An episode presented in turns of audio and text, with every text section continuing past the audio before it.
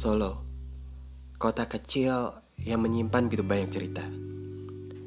Di sini, aku meletakkan begitu banyak harapan. Ya, harapan yang aku tak tahu kapan akan berakhir. Hari demi hari telah berlalu.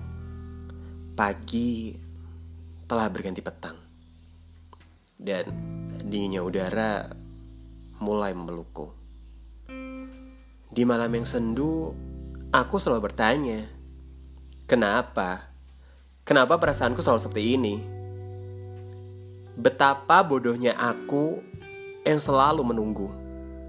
Ya, menunggu dan berharap kamu datang membawa kehangatan. Di malam yang dingin di kota Solo ini.